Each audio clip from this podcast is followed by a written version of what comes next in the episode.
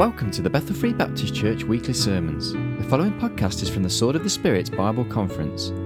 This is the second morning service of Saturday the twentieth of February two thousand ten, entitled Essentials to Christlikeness, and the Bible readings are taken from Hebrews chapter twelve verses one to three and Second Corinthians chapter four verses one to seven. Here's Brother Brian Beaver. Well, Hebrews chapter number twelve. Hebrews chapter number twelve. Hebrews chapter number twelve verses one through three. I was in a meeting one time, and you know, normally in a revival meeting, what we do in the States is before the service starts, we meet with a group of men, and we pray for the meeting. And we, we were in there, and uh, one of the men was praying for the preacher, uh, that God would have His hand on him. And he, this was a country church, and uh, he was trying to say, "Oh God, illuminate his mind." But instead he said, "Eliminate." And this is the way he was praying, "Lord, eliminate his mind." Elim-. You know, and I was imagining the prayer, the, the pastor sitting right beside of him was getting ready to preach, going, "Lord, don't do that. Don't do it." But uh, I hope that God won't eliminate our thinking this morning. I, I've often said you ought to listen on purpose. You know, don't come into a service and just kind of be daydreaming and wondering and, you know, what we're going to do in the city center and what's going to take place this afternoon. Listen on purpose for the space of time that's intended for this right now. And I promise if you listen on purpose, God will speak to your heart. And so Hebrews chapter number twelve, look at verse number one. There's been a lot of speculation of who wrote this book. It really don't matter. It's neither really here, here nor there. But um, the writer says, "Wherefore, seeing we are also compassed about with so great a cloud of witnesses." Now let me stop right there and say a lot of people have said, "Well, we've got a group of people that's in heaven watching what we're doing." And I really don't think that's what the writer's saying. I think what he's saying is that there are people that have come before us, Panos. And of course, Hebrews chapter number eleven is a great faith chapter. Talks about Noah, Abel, Enoch, all of those, uh, you know, Moses, that have been those that have, we're, we're trying to live the faith that, that the patriarchs did and, and depend upon God and it be counted to us for righteousness. And so we've got a testimony that's surrounding us from people that have Uh, serve God in days gone by. Maybe your parents, maybe uh, your friends that uh, are, are maybe with the Lord now. But we've got a testimony that's surrounding us. He said, "Wherefore, seeing we are also compassed about with so great a cloud of witnesses," he said, "let us lay aside every" what? Weight. Now let me say this. We've got, we've got a testimony surrounding us, but we've also got weights that hamper us. Now not everything in our life Uh, that we do is necessarily things that we don't, that are maybe outside the church, uh, aren't, aren't necessarily sin, but they can hamper us. In other words, you can get caught up in a lot of things that aren't necessarily bad in and of themselves, but it can keep you from the main goal that you're trying to do, and that is pursue the, the, the will of God. There's a lot of things that's come into my life that have tried to hamper me from doing the ministry. There's been people that want me to get in business with them and do all kind of other things, uh, Romani, but but I've tried to make sure that I keep my focus on the one thing that God's called me to do. You can get you can get caught up in about thirty things, but God's got one specific thing He wants you to do. I don't know what that is in your life, but you know what it is, and God does too. So you've got the testimony surrounding us. You've got weights that hamper us. Not necessarily everything you do uh, that that that consumes your time's bad and would be sin, but it can take you away from the. I've said it this way. You can sacrifice God's best for some good things. And don't do that. Don't be one of those that sacrifices God's best for a few good things that you do. Focus in on the one thing that you need to do. "Wherefore, seeing we're also compassed about with so great a cloud of witnesses, let us lay aside every weight and the" what? "The sin." It is not plural, it's singular. He said, "The sin, which doth so easily beset us," or trip us up. Now, I wonder what that sin was when the writer was writing this book. Talk to me, class. Somebody, what do you think the sin which did so easily trip them up in that day was? What do you think it was? Anybody? Right there. Judaism. What he was saying was, and he goes through the whole book of, of Hebrews, and he talks about, you know, Christ died once for all, and there's nothing you could add to that. See, this is what I love about Christianity. Christianity's not about doing is as much as it's about done. Christ did it all. It's done. And activity, you can't replace spirituality with activity.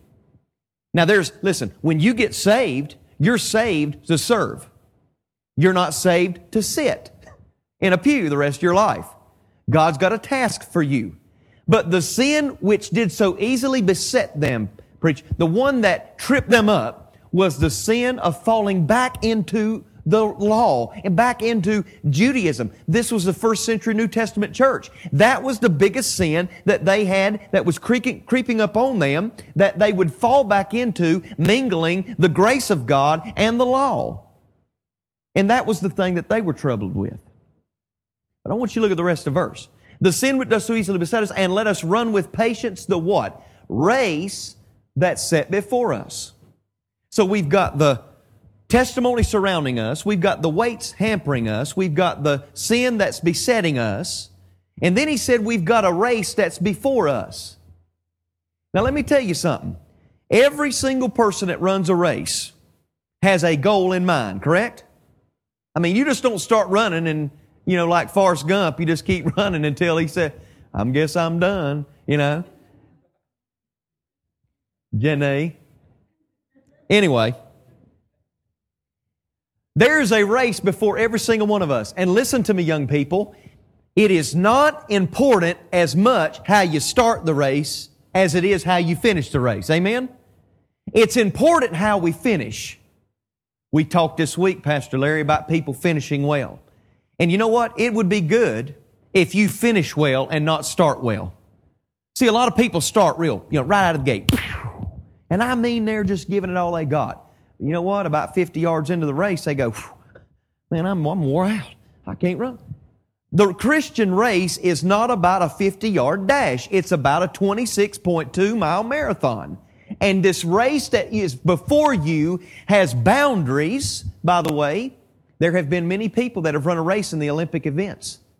And at the end of the race, that's why they call it unofficial time. They have to go back and look at the pictures, look at the camera, and see if the runner stayed in their lane. They have boundaries. If you come outside your lane, Romani, guess what? You get disqualified. There's been many people lose gold, silver, and bronze medals because they were disqualified for being outside the boundary of the place where they were supposed to run. There is boundaries in this race that you have. You know, my dad loved me. My dad wanted to protect me. And Pastor Leonard, there were times when my dad say, son, uh, I want you to go outside and play, but don't go outside the fenced backyard.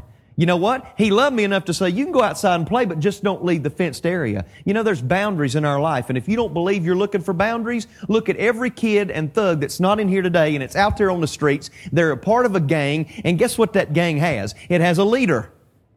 And those gangs have boundaries. They have rules and regulations. Guess what? The God that loves you and don't want to punish you has rules and regulations and boundaries for us. And it's written for us in the precious Word of God. We've got a race that's before us. You say, preacher, why are you saying all this? I want you to look at verse number two. Let us run with patience the race that's set before us. Why? Looking unto Jesus, the author and finisher of our faith, who for the joy that was set before him endured the cross, despising the shame, and is sat down at the right hand of the throne of God. Look at verse number three. For consider him who endured such contradictions of sinners against himself, lest ye also be wearied and faint in your minds. Now, I want you to look up at me. In that day, they were struggling with the sin of falling back into Judaism. That was the sin that did so easily trip them up. But let me ask you a question this morning, young people. What do you think the primary thing that we get tripped up with in our Christian walk is today? What is the sin, the sin, not sins, the sin which does so easily beset us today, trip us up? Cain, what do you think?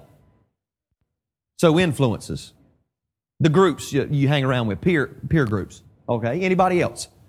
The sin which does so easily beset us or trip us up, Tim? Unbelief. That could be a good one. Anybody else? Yes, Elaine. There you go. That's a good one. Not forgiving. You know what I found out in the Christian life? And I'm going to speak about it tomorrow morning. You don't hold a grudge. It holds you. Let me say it again. You don't hold a grudge, young person. It holds you. When you get bitter and you get, you become an unforgiving Christian, you're not doing what Jesus did. Jesus cried from the cross of Cal- Calvary, Father, forgive them. That means continual process every single day. Keep on forgiving them, Lord, for they know not what they do. We're to be like our Savior, so we're to be forgiving.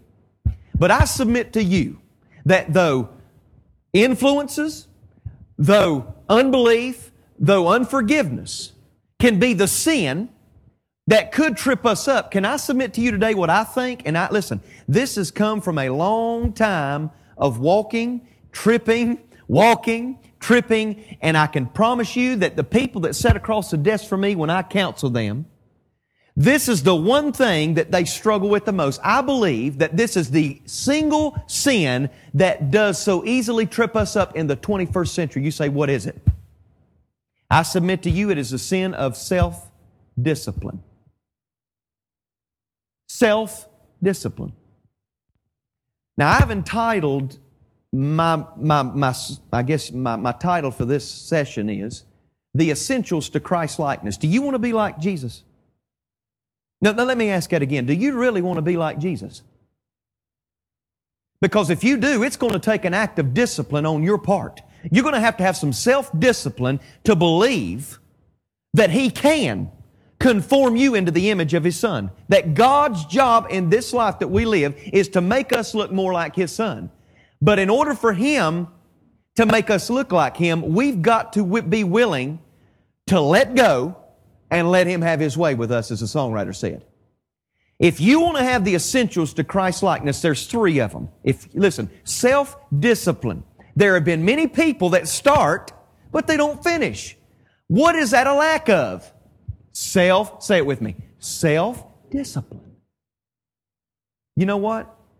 You can go to New York City right now. I could take you to the corner of Fifth Street, Right on, right, right down there where Central Park's at, and I can take you to a group of people. I don't even know what kind of religious group they are, but they're from the Orient. They're from the the the, the, the Far East, and they sit for hours and hours still. I mean, not moving a muscle in meditation and prayer to whatever God they're serving, and they've got discipline. But do you know what happens to us? We get in our prayer closet, and we start to pray, and the old enemy sneaks in, and the first thing we think about is, well, what have I got to buy at Tesco tomorrow to, to make for lunch? Or what am I going to do tomorrow? What about that test I'm taking? And we can't focus because we've lost, uh, we have a lack of self-discipline. If any man come after me, what does it say? Let him deny himself. Take up his cross daily and follow me. We've got to have some self-discipline. And let me tell you something, young people, that's not going to happen by accident either. You've got a purpose in your heart to be self-disciplined. Why do you think the Bible says study? Y'all know it says study to show yourself approved unto God? The word study is a word, literally a Greek word that means to labor, to dig, to absolutely get in there with excruciating pain and toil over it. And young people, we cannot go through this life and think that the hand of God is going to be on us the way it could be if we just take a common reading of the Bible and don't dig and study and grunt and get down in there and try to get something from it. Listen, just a casual reading of it's not going to do you any good. You've got to get down in there and meditate upon His Word day and night, David said. You've got to have some self-discipline. The reason I believe that Jesus was the perfect picture of discipline is because of three areas, and we need them in our life. Number one, write these down. If you're going to be somebody that's going to be like your Savior and make sure that He's increased and you are decreasing, number one, you got to have what Jesus did, and that was focus. You got to have focus. Look at our text again in, in, in Hebrews chapter number twelve. Wherefore, seeing we also are compassed about with so great a cloud of witnesses, it says, let us lay aside every weight, the sin which does so easily beset us, let us run with patience the race that's set before us. What? Looking unto Jesus. You know what I found out, Pastor Leonard? When you drive down the road, you can't just be, and that's why today in England, and it's going to be, it's going to be pretty common in America, it's already started, that you will get a, a ticket from the police officer for talking on your cell phone while you're driving. Why? Because we can't focus on two things at the same time. I promise you, you can try, but you ain't going to do it. See, sir, I can be looking at you right now.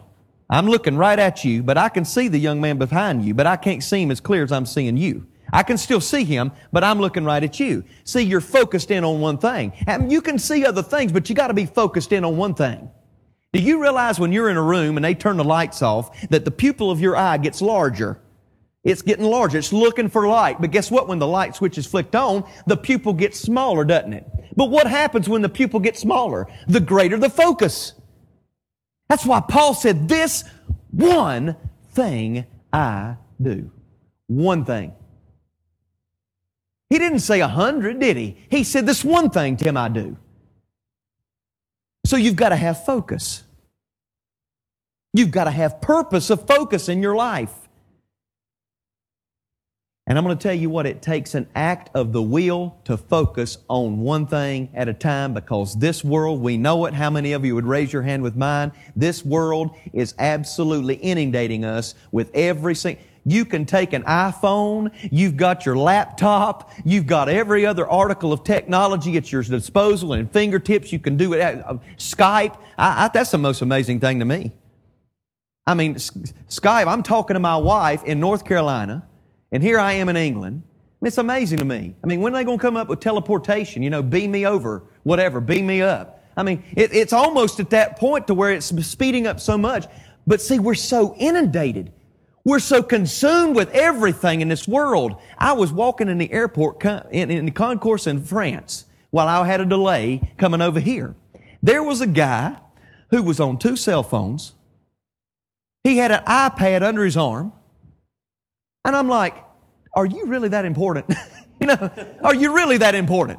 He's like, hold on a minute. Yeah, yeah, wait a minute. Hold on a minute. Yeah, hold on. Hold on a minute. I'm like, you know, Are you, is, is life really all about that? In order for us to have focus, listen, was Jesus focused?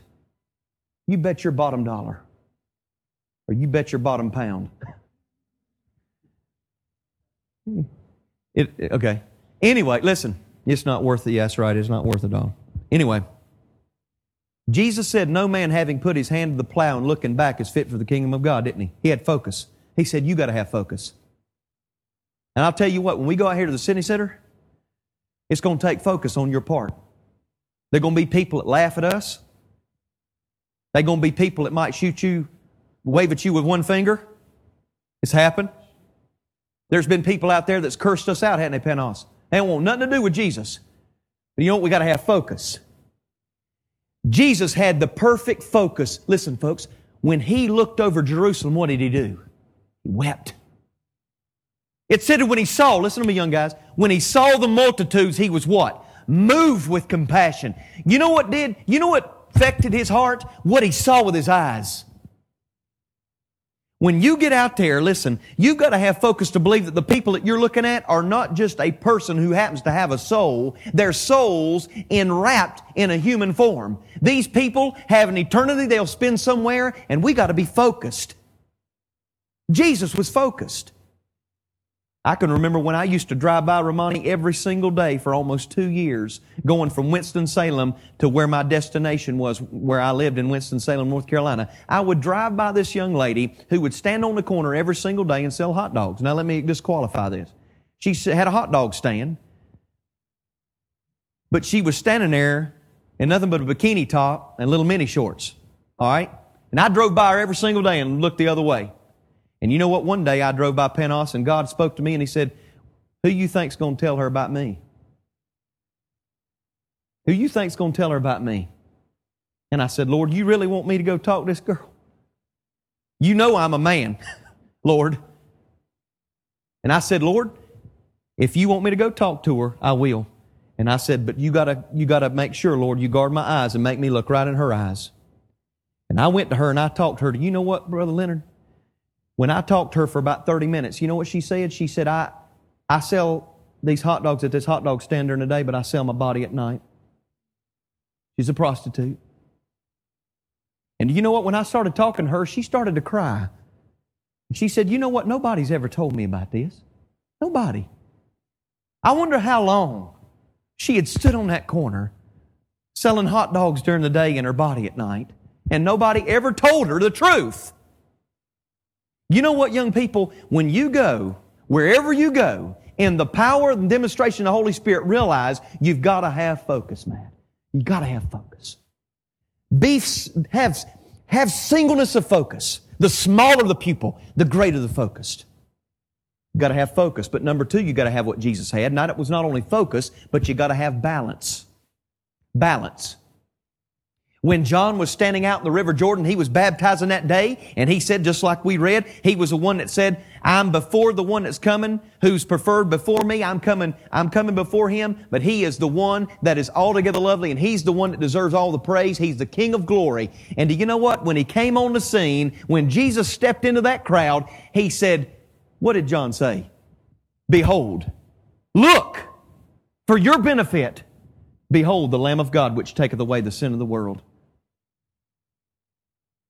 Because he said, we beheld his glory, the glory as of the only begotten of the Father, full of what? Grace and truth. You know what? Jesus was the perfect picture of balance. He was full of grace and full of truth. You say, what does that mean? Well, grace is, though, is that part of us that has compassion, but the truth is that part of us that is confronting. We, listen, Jesus was a lamb, grace, and he was a lion, truth. And in order for, listen to me, you need to have balance in your life, young people. Jesus was condemned by the Pharisees when they looked out and they said, this man, he ate with publicans and sinners. He had meals with sinners. He had, listen, he hang, he hung around those that did not know him. Why? So he could reach them. He didn't condone their sin, but he loved them. And he was balanced. What concerns me is most Christian kids today, especially in the United States of America, they'll only have friends that are inside their youth group or who goes to church with them or who goes to their Christian school. I wonder who's going to reach those kids in the public school arena. I wonder who's going to reach that person that's sitting beside you and you're in a cubicle at work. It ain't going to be the world. It'll be the witnesses of Jesus Christ that'll reach them. And I want to ask you a question. Are you balanced? Do you have balance in your life? Now listen to me. If you're going to be balanced, guess what you might have the tendency to do? You might fall. You've got to, to order to be balanced, you're taking a risk. That means you've got to be the perfect picture of grace and the perfect picture of truth at the same time. You say, well, it's impossible to do. No, it's not. If you're filled with the Holy Spirit of God, it is not impossible. It is an accomplishment because He'll do it through you. Be balanced. Have focus, have balance. But number three, and I think this is one of the most crucial, is you got to have timing. You got to have the right timing. How many times did Jesus say, my hour's not yet come, my hour's not yet come, my hour's not yet come, and then He said, my hour's come. Mar- Mary and Martha. Mary and Martha sat around looking at the grave of their brother for three days. On the fourth day, Jesus showed up. They said, you know what, Lord? If you'd have been here, you could have healed our brother. He said, I, I didn't come to heal him. I come to resurrect him. I come to bring him out of the grave. And he went before that tomb and he said, Lazarus, come forth. You ever wondered why he called Lazarus his name? Because if he had just said, come forth, everybody would have come out of that tomb. He said, Lazarus, come forth. And even when Jesus, Pastor Leonard, was four days late, He was still on time. Isn't that amazing? When Jesus was four days late, He was still him on time. There's a couple areas that you have to not just have timing, timing in, but in order to have the proper timing, you got to spend time with Him. Let me say it again. In order to have the right timing, you got to spend time with Him. You know what the Scripture said when Moses stood before the Red Sea and the children of Israel were behind him and the Egyptian army was get, coming up and you saw the cloud of dust billowing and here they come? You know what, you know what God told uh, uh, Moses to tell the people? He said, you look back at them and tell them, Moses, stand still and see the salvation of your God. Now, boy, that's hard for us to do, isn't it? To stand still. Oh, man, I got to go. Got to go. Oh, we got, we're on time schedule. Got to go. I love those people who say, you know, here's the way they say it. You give them a prayer request. They see them and say, how you doing? Oh, man, I tell you, my sister's not feeling well. Would you pray? For yeah, I'll be praying for her. God bless you. We're always in a hurry. Why are we in such a hurry? Just to get in a queue at the on the M six? I don't want to sit in traffic the rest of my day. When I know that there is something going on that might deter me, you know what? I take that as a sign from God. I need to slow down. I need to slow down a little bit. You got to have the proper timing. And in order to have the proper timing, you got to spend time with Him. God said, stand still sometimes and see my protection. See what I can do in your life. But what does Psalm forty-six verse ten say? Be still and know that I am God. Be still and know that I am God. I wonder how many times in our life the Holy Spirit of God has whispered to us and said, I'd like for you to go and talk to this person. But we're not still enough to just revel in all of His glory. I wonder when it was the last time, young people, you were focused, you were balanced, and you had the proper timing. If there was a picture of these three in the Bible, the perfect picture, it's Him. And Paul told the church, follow me as I follow Christ. In other words, he said, I want you to emulate, imitate me as I imitate Christ. You know, one of the greatest compliments you can pay anybody is to imitate them. But you know, one of the greatest and the worst insults you could ever pay somebody is to ignore them. Let me say it again. Greatest compliment you could ever pay somebody is to emulate them, to imitate them. But the worst insult you could ever pay somebody is to ignore them. You know what I believe? I believe that God this weekend has somebody here at this conference by divine purpose, because He has a specific task for you. And how long you going to ignore? How long you going to ignore what God's trying to speak to you to do? How long? Let's pray. Father, in Jesus' name, I'm thankful that You are the perfect picture of focus. I'm thankful, Lord, that You're the perfect picture of balance. But Lord, You are absolutely supreme when it comes to timing. And Lord, right now at a almost twenty minutes till eleven. This time is Yours, and we're sitting here on by divine providence. And we want to hear from You today.